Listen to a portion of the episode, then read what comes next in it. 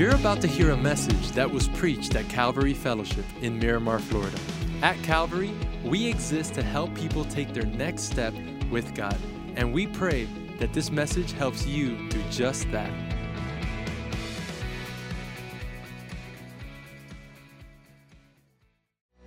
All right, how's everybody doing? We are glad that you're here. So, when I was starting college, this is about 150 years ago, uh, I really had no idea what to major in.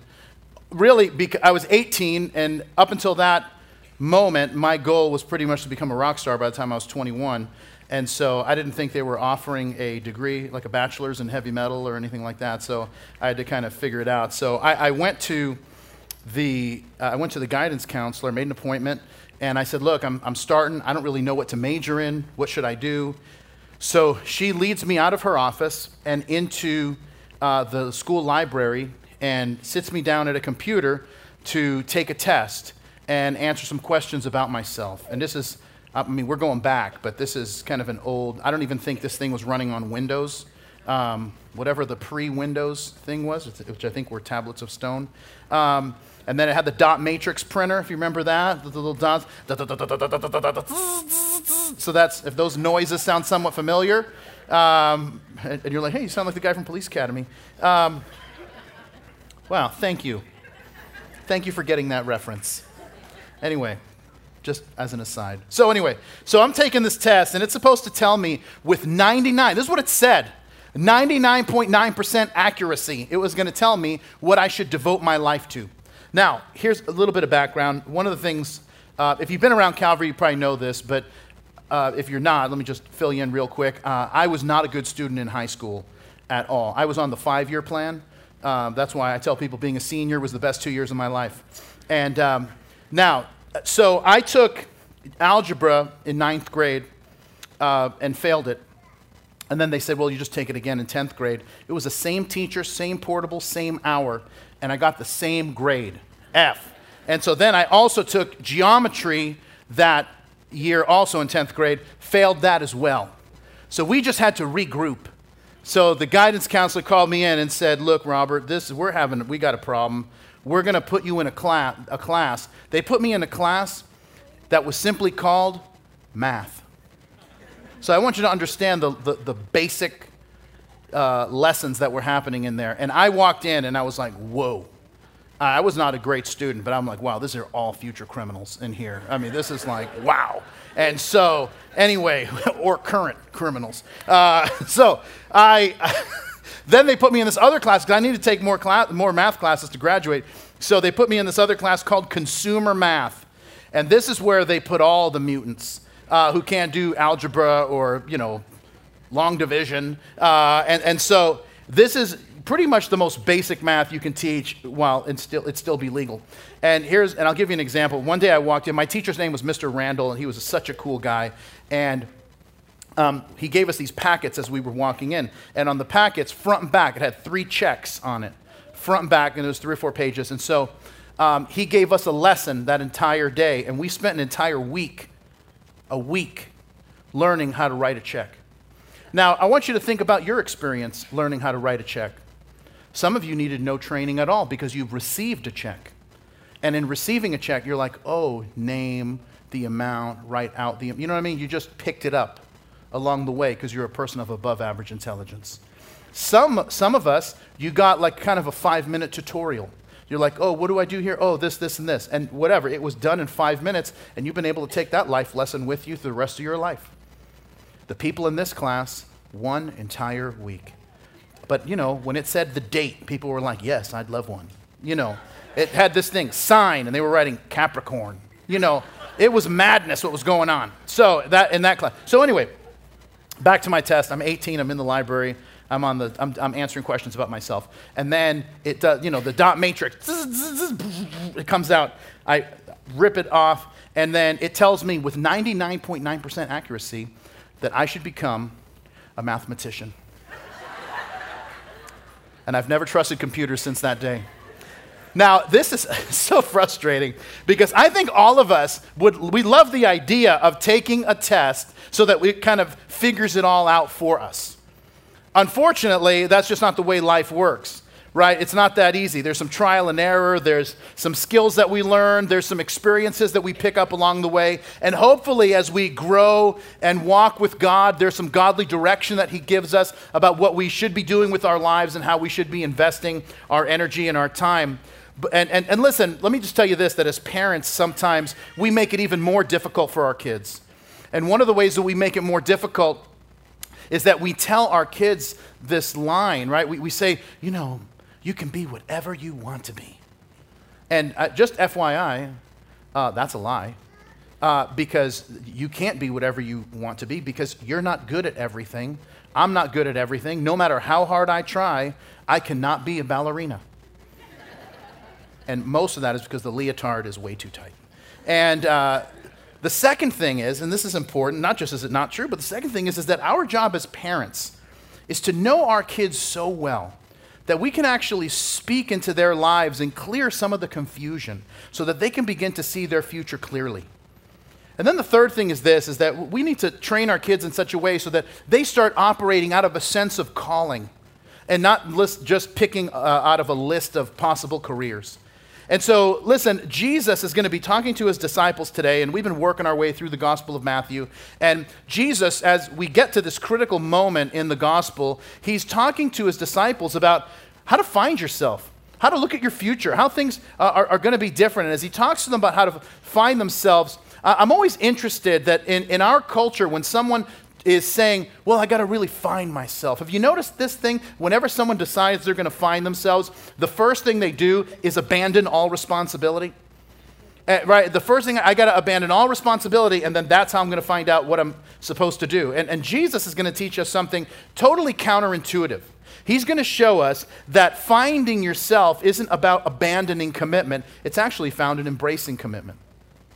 And while the culture says abandon everything external so you can find yourself internally, Jesus is going to tell us no, start internally, and then all the externals begin to fall into place. And so, if you are a high school or college student, I'm so excited that you're here. I really believe this message is going to help you greatly. If you're raising a high school or college student, I'm glad you're here because this is going to help you as you speak into their lives. If you're in a place in your life where you're thinking about what's next, I, believe that this message is going to help you. And if you're in this place, maybe you're in a place where it's like, no, I'm doing what I'm doing and I'm just, I'm in the grind of it, right? I'm, I'm raising kids and I'm in my career and I'm doing kind of the same thing. And more and more in my life do I resonate with the movie Groundhog Day. Uh, all I need is Sonny and Cher in the morning uh, in, on the radio to tell me, for me to really feel like I'm living that. And listen, here's what it could be it could be that you're doing exactly what you're supposed to be doing, and what you need is just a little bit of encouragement. And I believe that we're going to do that as well. So we're going to start where we left off in Matthew chapter 16. We're going to start in verse 21. Here's what we read. It says, From that time, Jesus began to show his disciples that he must go to Jerusalem, suffer many things from the elders and chief priests and scribes, and be killed, and be raised the third day. Then Jesus, uh, Peter took him aside and began to rebuke him, saying, Far be it from you, Lord. This shall not happen to you. But he turned and said to Peter, Get behind me, Satan. You are an offense to me, for you are not mindful of the things of God, but the things of men. Now, if you pause there and give me your attention, we're going to look at three things about finding yourself. And the first is this is that your future is subject to God's plan. Now, this is important for us to note from the beginning because a lot of times what we want is not for us to be involved in God's plan. We want God to bless our plan. And that should not be the goal. Our goal should be to find out what God is doing and then how do we get in on that. And the more that we do that, the more that we see God's plan begin to unfold and manifest itself in our lives. And some of us, listen, we just kind of keep pushing our own thing and it's not working. And the dissonance between what God wants to do and our own will is making us miserable. And I want you to look at what happens in what we just read. Now, let me back up for a second. Uh, if you were with us last time, then you know this. If not, let me just give you the 10 second recap. Jesus takes his disciples to an area north in Israel called Caesarea Philippi, and he asks them, Who do men say that I am? And after giving a few different answers, Peter stands up and he says, You are the Christ, the Son of the living God. You're the Messiah. And so, and then Jesus tells Peter, You didn't just come up with that. That was my heavenly Father that was gave you that piece of information. And now, he's feeling pretty good about himself. He just had God speaking through him, right? Telling everybody, all his 11 buddies, he's the one who got the right answer. And, uh, and then Jesus starts talking about how he's going to suffer, he's going to be betrayed, he's going to die, and he's going to rise again. And Peter, feeling good about himself, he's like, Whoa, Jesus, no, no, no. I don't, I'm, not, I'm not feeling this. I'm not vibing with this plan that you've got. And, and, and I want you to imagine with me the nerve of someone listening to Jesus talk about he's going to die, and the person's like, Lord, I, I hear what you're saying, but I, I don't really like that plan. I've got this other idea. And Jesus, are you familiar with the phrase, living your best life now? That's what I'm thinking for you. I've also, I'm also thinking about this other phrase for you, YOLO. And then you can imagine Jesus like, you only live once? Yeah, that one doesn't apply to me. And, uh, and so now, but listen, it sounds crazy, but that's what Peter does. And, and why does, was Peter, Peter do this? Because he just confessed that Jesus was the Messiah, and Jesus has agreed with him. And that this is the person that all of Israel has been waiting for now for, you know, 1,500 years.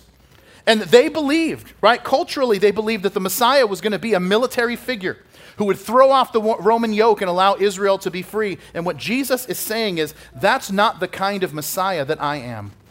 I'm not going to destroy my enemies, I'm going to die for them. And so, Peter is saying in, all of this, he's saying, I don't think you understand the job description. So let me explain it to you. And that's why Jesus stops Peter halfway and is like, Get behind me, Satan.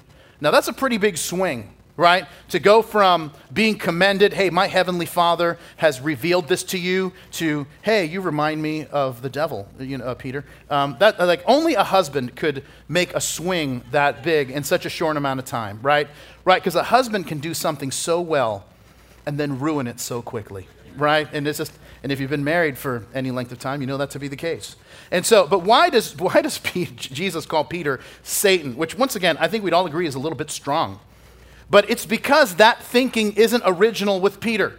That thinking, take the easy way, instant gratification, do it your own way. This is what Satan offered to Jesus when he was tempted.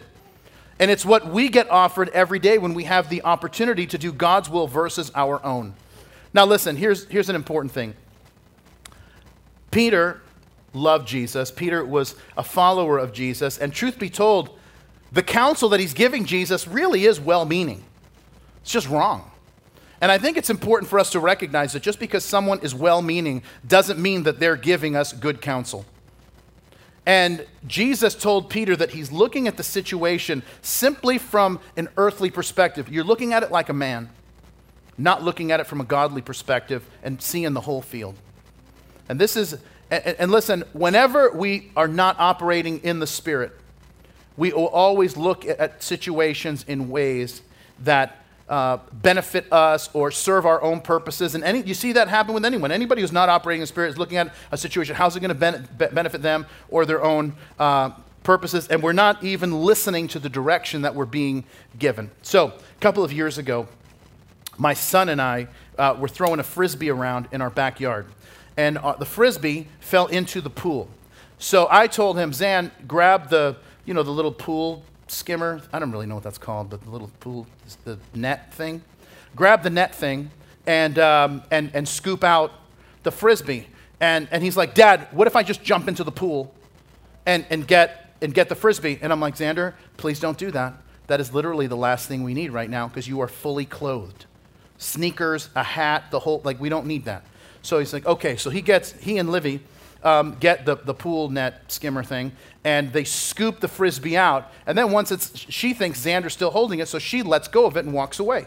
Well, then Xander, he lets go of it, and now the whole thing is going into the pool. And, and, and I say, Zan, grab the handle before it sinks. And he's like, No worries, I've got this, Dad. And he jumps into the pool, fully clothed, and he pulls the pool skimmer out. And, and I'm like, Dude, what are you doing? Like, we're going somewhere soon. And he's like, Oh, when you said grab it, I thought you meant jump into the pool.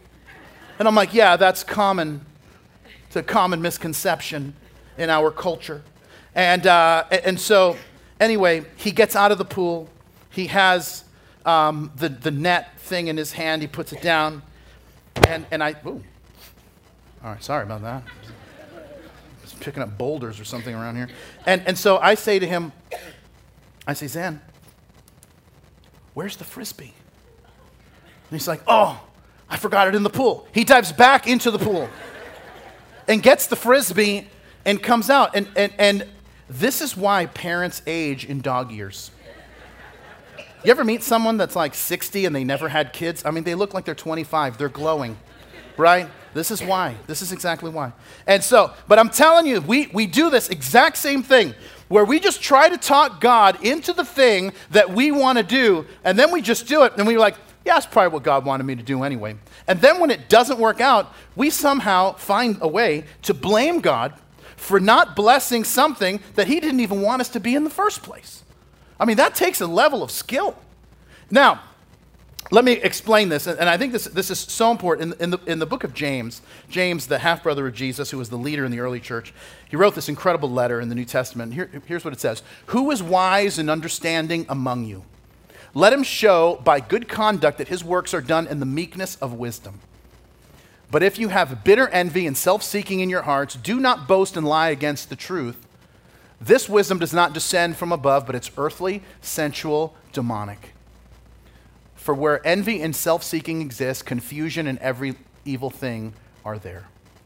But the wisdom that is from above, look at what he says. Wisdom that is from above is first pure, then peaceable, gentle, willing to yield, full of good mercy, full of mercy, good fruits, without partiality and without hypocrisy. And there's several things that happen here that I think are important to know. But one of them, you see this, that this type of wisdom is not manipulative. So whenever someone tells us they, they want us to do something and it's benefiting, our decision benefits them, we just got to be careful. Because sometimes people are saying it and they're well meaning, and sometimes people are saying it because they're manipulators. I, I, can't tell you how many times, when I was in college getting my undergrad, um, I, I, can't tell you how many times I heard guys um, in college talk, walk up to a girl and say, Hey, um, you know, uh, I, I just want you to know I've been praying, and God spoke to me and told me that we're supposed to be married.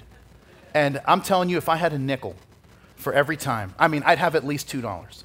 Um, and, and so, which by the way, and I just, you know, and most of the time it didn't work. And um, it's just a, a terrible line to start with. Now, if you want a good line to start with, I'll give you a good line to start with, guaranteed to work. So here's what you do, all right? Here's what you do. First, start with having your Bible in your hand, all right? You walk up to the girl that you like, and you say, Hey, um, wow, I was, you know, I've, I've, been, I've been reading the book of Numbers, and, uh, and I realized that I don't have yours. Boom. That's it. Buy the ring, it's over. You're there. And so and there's no stopping. A man who can start there, there's no stopping him. And, uh, and so, anyway, my son, I, I, trained him recently on that. And, uh, and I also trained my daughters on the counterattack to that. So, anyway, the point is, is that a lot of training going on at, at my house, uh, some of it involving weapons. And uh, so, but listen, the problem is, we do a lot of this stuff to ourselves. And that is, we try to do what we want and then try to sanitize it by saying, well, yeah, you know, I'm sure God will bless it. No, no, no. How about this? If we will slow down, if we will slow down and pray and ask God to reveal His will to us, listen, it will go so much better for you. Uh, if you're responding to what God wants you to do rather than, than simply trying to do what you want and then trying to get God to bless it. So, Jesus, starting with this, he goes on, he starts, as he talks to Peter, then he turns to all of his disciples and he says this then Jesus said to his disciples, If anyone desires to come after me, let him deny himself and take up his cross and follow me. Whoever, whoever desires to save his life will lose it, and whoever loses his life for my sake will find it. For what profit is it to a man if he gains the whole world and loses his own soul? Or what will a man give in exchange for his soul? For the Son of Man will come in the glory of his Father with his angels and then he will reward each according to his works. Assuredly, I say to you, there are some standing here who will not taste death until they see the Son of Man coming in his kingdom. If you pause there and give me your attention. First thing when we talk about finding yourself is that your future is subject to God's plan. The second thing is is that your future is determined by your commitments. What does it mean when Jesus says to take up your cross? It's become a phrase that we use in our culture that um, it's just some kind of difficulty that we have, right? So let me, let me give you an example. My wife and I are very happily married, and uh, we've been happily married for the last 25 years. And uh, th- uh, thank you, I appreciate that. And, um, and truth be told, we really we don't argue that much. I mean, we have things we disagree about, but like you know, like the big blowout. I mean, that's just not really something that that we do. But um, it was probably about eight or nine years ago that something came into our lives that became a lightning rod in our relationship. It was an elliptical machine, and my wife could not agree uh, where to put this thing. I wanted it in the garage. She wanted it in our bedroom. So I laid out all the reasons as to why the elliptical machine only makes sense in the universe. If it's in the garage, she disagreed. So we compromised, and it was in our bedroom. and, um, and so I used to have this sarcastic side that would, that would come out. And so one time, um, my dad came over and I wanted to show him this picture of our, and that it was in our bedroom of our kids with him. And so he comes in and he says, Hey, I, I didn't know you had an elliptical machine. And, and I said, Yes, it watches over us while we sleep. And um, because it was on my, it's not just that it was in our bedroom, it was on my side of the bed, like four feet from the bed. I mean, it was like, it was, it just, I felt very uncomfortable uh, it's just like the thing was right there. And so, so I said, Yes, it watches over us while we sleep. And that did not end well for me. And, um, and, and, so, you know, if, if Carrie and I haven't, you know, disagreed about something, all I really need to say is the word elliptical, and it's on. And, uh, and, and so now, and you might say, well, Pastor Bob, you're talking about the elliptical machine right now. Is that going to be a problem for you? Yes, it is. but I'm taking one for the team for you to make my point. Now, we actually moved a couple years ago, or almost two years ago, and um, we, she finally agreed that having it in the garage is the right place. But I cannot even like being like, you see, I was right, but no, I can't even talk about it. She's like, you know, it's in the garage. I'm like, really? Should it be? You know, I just got to, I have to back up so far from that, I can't even touch it. And so, because if I push it, um, it will end up in our room, and I will end up in the garage. And, uh, and, and, and, there's no AC in there, and I can't live like that. And so, anyway, now, um, and, and this is where people be like, well, you know, the elliptical machine is just your cross to bear. And then they tell Carrie, you know, Bob is just your cross to bear, you know. And uh, I thought that was a little funnier. Okay, whatever. 10 a.m. got it. Just no offense. 10 a.m. got it. They loved it. I also made this other joke that they didn't get, and I cut because they don't understand church history. So I'm like, you know what? It's not funny if you don't get it. It's not funny if I have to explain it. So I just cut it. So anyway, but taking up your cross is about self denial. Jesus' disciples would have understood that because crucifixions were happening all the time in Israel, because they were happening all the time in the Roman Empire. Uh, crucifixions were very public. They, they, didn't, they weren't done in, you know, this back alley somewhere. No, no, no. Crucifixions were public. They happened at the public squares as a deterrent and a reminder as to what happens when you mess with the most powerful empire in the world. And so Jesus is telling his followers that following him requires a self denial and trusting him rather than trusting our own wisdom or simply our own ideas. And that's why he says something that is so counterintuitive to our culture. He says, if you want to find your life, you've got to lose it. The problem is, our culture is just the opposite. The, to find your life is to make yourself the topic of everything. And we know this more um, that, like, our culture has done this with everything, that we make ourselves the topic, we make ourselves the focus. And, and if there is any other invention that could describe this better, uh, there isn't one, but the, the selfie stick, I think, has proven to us just how self obsessed we are as a culture. Because we can't even fathom the idea of taking a picture that we ourselves are not in. And it's like, but I'm the only one here. I can't take a picture of myself. But now you can.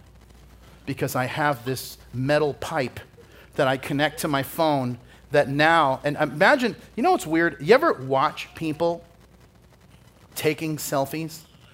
Because people, maybe you look fine in the picture, but I have this weird fascination with, with watching people while the picture is being taken.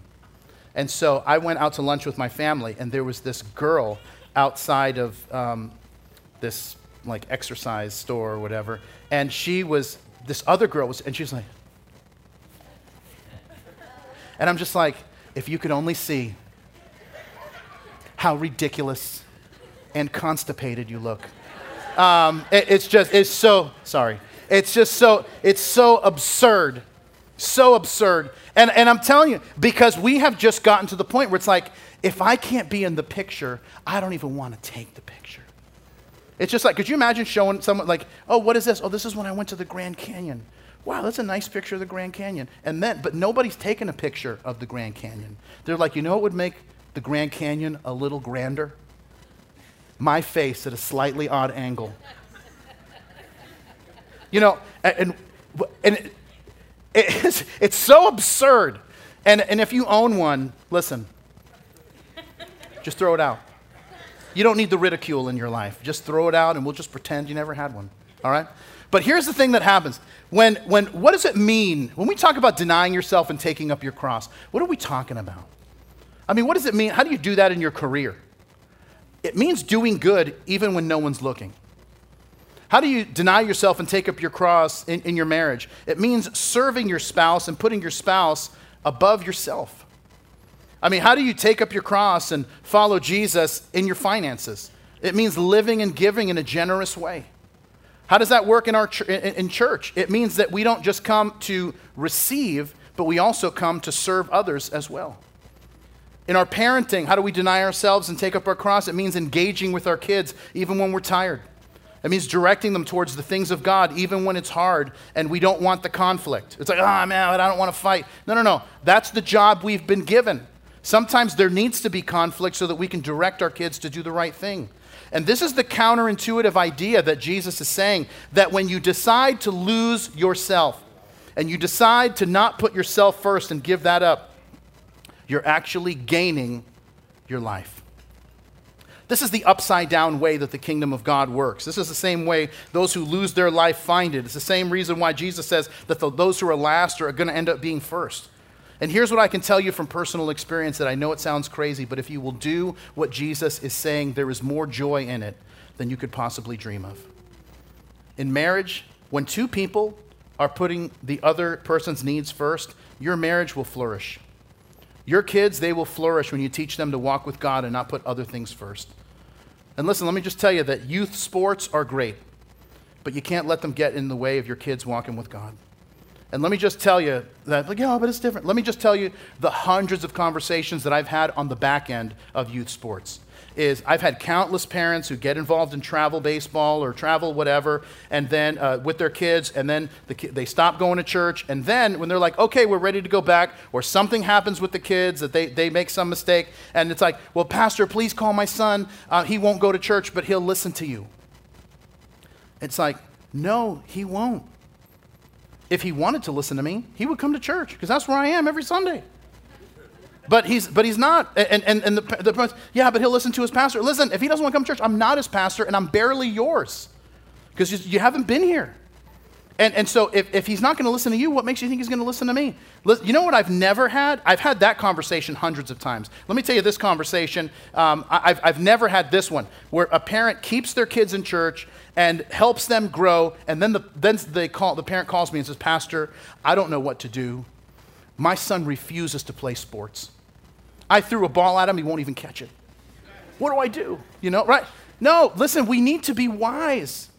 Listen, most likely, most likely, your child is not going to be a professional athlete, but they are going to have to live in this world.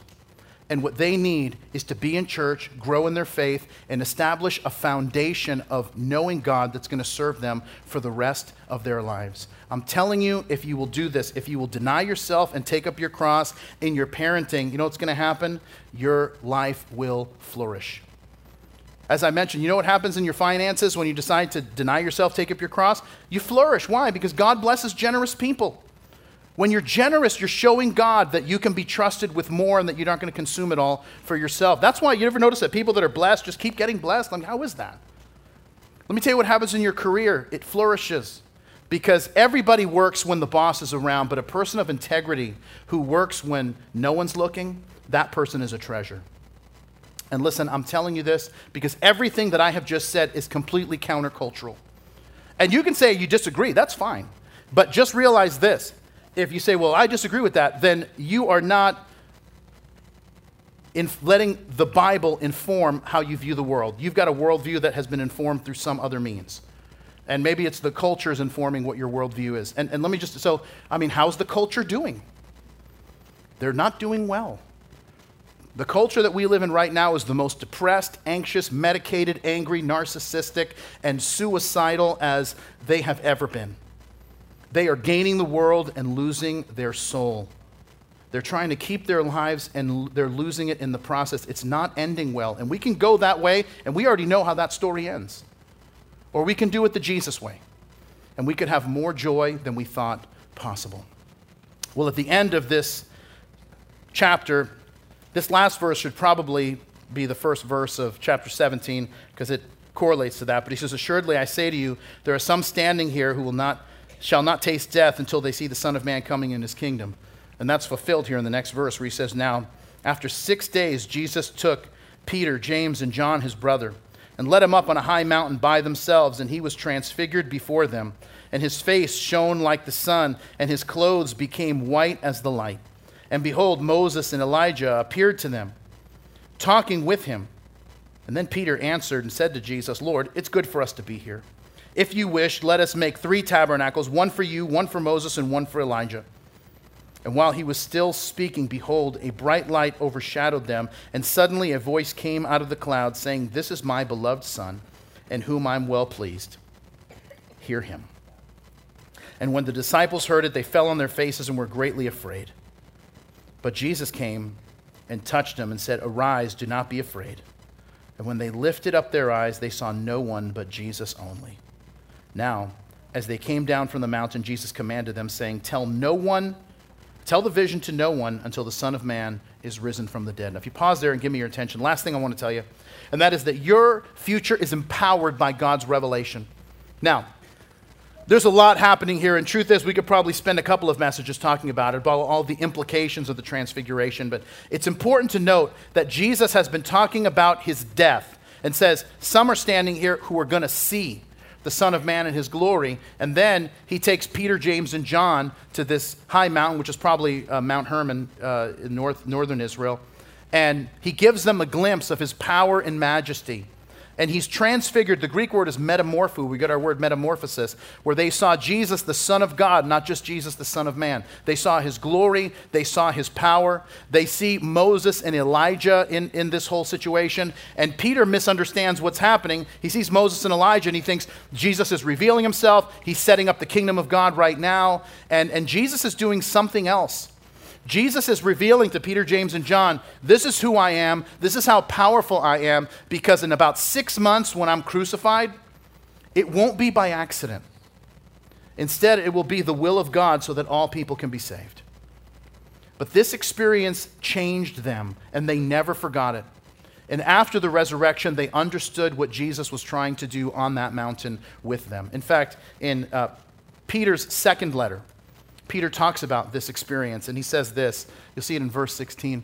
He says, For we did not follow uh, cunningly devised fables when we made known to you the power and coming of our Lord Jesus Christ, but were eyewitnesses of his majesty. For we, he received from God the Father honor and glory when such a voice came to him from the excellent glory This is my beloved Son, in whom I'm well pleased. And we heard this voice which came from heaven when we were with him on the Holy mountain. So here's the question Why did Peter even bring this up? The transfiguration is so powerful, and he didn't do it just to flex that he was there and that that just makes him really special. He brings it up to show us that the way, this is how we find ourselves and make our way in this life. He says it like this in the next verse, in verse 19. We also have the prophetic message as something completely reliable, and you do well to pay attention to it. As a light shining in a dark place until the day dawns and the morning star rises in your hearts. Peter is saying, just like the transfiguration helped me understand the will of God when I was on the mountain and what Jesus was going to do, you have the scriptures to help you do the same thing. And you can be sure that the scriptures are built on eyewitness testimony of what took place. Because Peter, Peter knew that this light that Jesus was revealing to Peter in, in, in, the mountain in the same way, the same thing is true for us. When Jesus comes into your life, you do not have to wonder who you are anymore. That if you're a Christian, you are accepted and loved. As a child of God, listen, you don't have to go anywhere else to discover what your worth is, what your value is, or what your destiny is. And the beginning of this, God does this ultimately, but the beginning of this is what parents are supposed to do. That parents would have a moment that they speak over their kids and pray a blessing over their kids and tell them, This is who you are. This is who you are. And this was the moment where parents would lay their hands on their kids and they would pray a blessing over them. And they would say this As the people who know you best and love you most, we believe this is what God wants to do in your life. And you see this throughout the entire Bible. In the Jewish culture, this was called the patriarchal blessing. And I know that we live in a culture that doesn't like the phrase the patriarchy. Well, too bad. I don't like the phrase men who can get pregnant, but here we are. All right? So, um, but the idea is that the person or the people who knew you best and the people who loved you most would speak a blessing over you and give you clarity to understand who you are so that your future and the future that God has for you would be a reflection of what God is already doing in you. And like I said, we see this throughout the Bible of fathers and parents giving blessings over sons and daughters and them turning out exactly the way that their dad had prayed over them.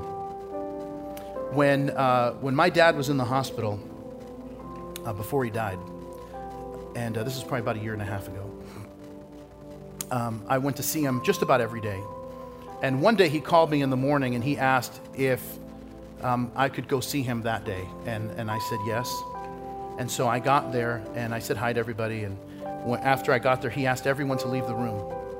And um, I thought it was because he wanted to talk about something. And my dad was um, always reading the Bible and, and, just always thinking about theology. And, um, you know, he had a son who knows a little bit about that. And so he just felt like, um, I don't really need to read the commentaries. I just know my son's phone number. And so I just call him, like, hey, I'm reading this. What does it mean? Well, it means this. All right, see you later, dude.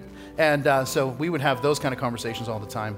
But I thought he just had a question and, um, and that he wanted me to pray for him. And so I, I prayed for him. And, and he said, Well, thank you, Robert. But the, the reason that I, I called you um, is because today I want to pray for you.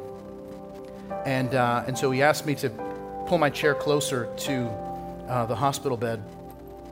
And he sat up and he put his hands on my head and he prayed a blessing over me, over my wife, and over my children.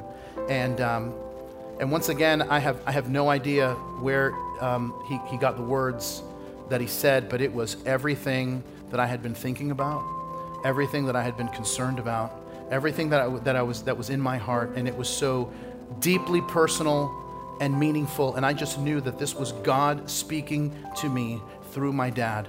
And that's why it meant so much to me. And um,